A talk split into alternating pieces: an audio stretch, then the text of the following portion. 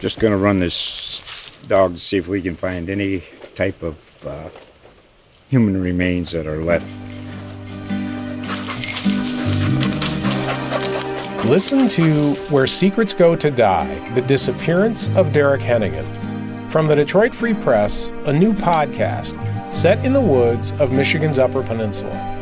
Available on Apple, Spotify, Freep.com, or wherever you get your podcasts. National Hurricane Center. This is Ken Graham. We're live in our operations area. The whole day filled with uh, a lot of updates, a lot of information, and we're going to take you right now to, to some of the, the damage, some of the water that we already see um, from this hurricane in the Bahamas. I mean, look at look at how the, the ocean just basically uh, moves over all the land, and that's some of the storm surge that we've talked about. That 10 foot, that um, you know 20 foot, even up to 24 foot of storm surge which is very dangerous in this situation. Is because of this. We still have a very strong hurricane. The latest information that we have have continues to keep this a strong hurricane with 185 miles an hour. A little bit of a slowdown west at 5 miles an hour, but that pressure at 910 millibars. Having the hurricane hunters in there has been incredibly helpful today. We just want to talk about them once again, going through the, the center of the storm. I mean, the rest of us are trying to get away from the storm. They're going right towards the storm. Real heroes, the men and women of the hurricane hunters, getting the information that we've needed today to update these winds. So very powerful. You can see the, the landfall that occurred today, several different landfalls, and you know, slowing down. And that's been the forecast with time. Just devastating situation when you take those winds, those powerful winds, and we've seen some of the damage of the water and the winds and then keep it around for a while. And that's really consistent with some of the forecasting that we've done. And the latest forecast, this is all brand new right here. A couple things to, to watch. One of them is the slowdown. Let's look at the times. If we can get in here, Dennis. Let's see, this is 2 p.m. on Monday. 2 p.m. on Tuesday. I mean, that, that's that's 24 hours and still a major hurricane. So, you know, just battering winds, and that continues. The rainfall could see 30 inches of rain in some isolated spots, and also those, those waves and the seas continue uh, the water. So, still a very dangerous situation, very catastrophic uh, situation for those in the Bahamas. So, let's look with time. Um, you know, we're really talking about that that turn. A couple different things to think about. Let's look at the timing. So, Tuesday, Wednesday.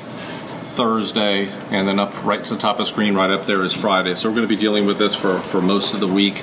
And our forecast keeping keeping the center right off the coast. However, look what we've been saying all day. Have to be careful with that because look at the size. We talked about it being you know 140 miles away from the center and, and expanding uh, hurricane force winds right in the center there. So it's not just around the center. We're, we're, talking about those impacts well outside the center. So if you take that with time and move it to even our forecast, and you think about those tropical storm force winds, then it's a lot of folks are going to see the tropical force force winds, and that's why you know we've got we've got some new watches and warnings out right along the coast for storm surge and also for the hurricane force winds. Because look how close this is the coast of Florida. Look at the closest approach there, getting very close to the coastline. And we've been talking about this all day. It just takes a little, little, little wiggle, right? Little movement, um, little, little jog, and then all of a sudden you're a little closer to the coast. So that's one comment. The other thing that we got to remember is anywhere inside this cone, two thirds of the time, based on our error over the last five years, you can see the center.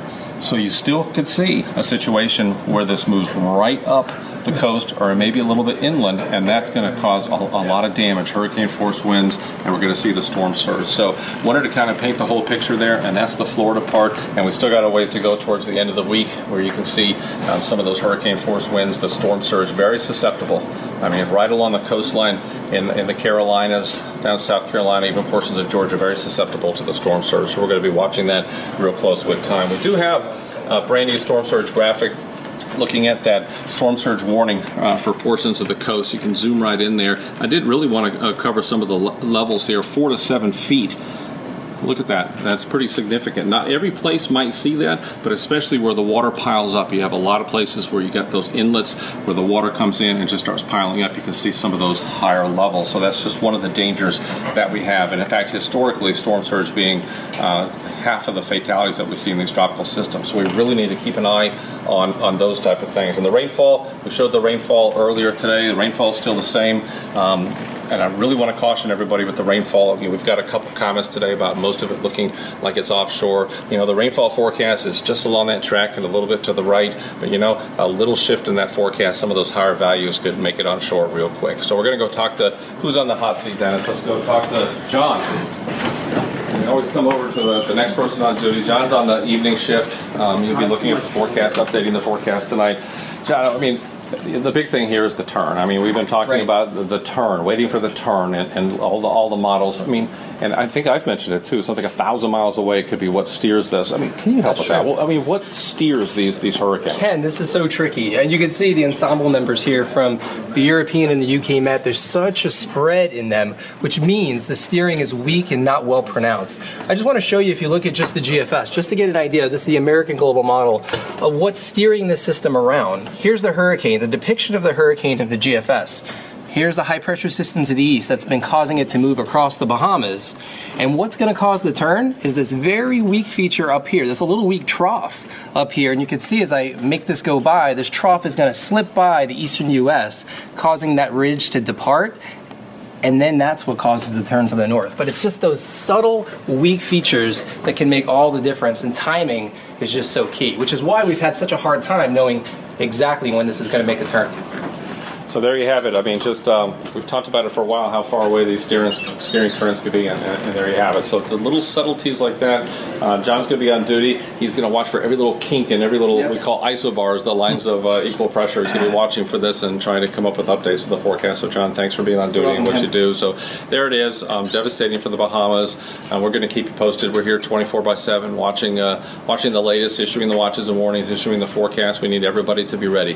There's going to be some impacts. You know, concentrating whether it's offshore or onshore. Even if it's offshore, look, still going to be some impacts and a little bit of, of jog, right? A little bit towards Right. the, the coastline. You can see those hurricane force winds and some big impacts. The key here, let's be ready. Keep an eye on the forecast. Listen to the local officials.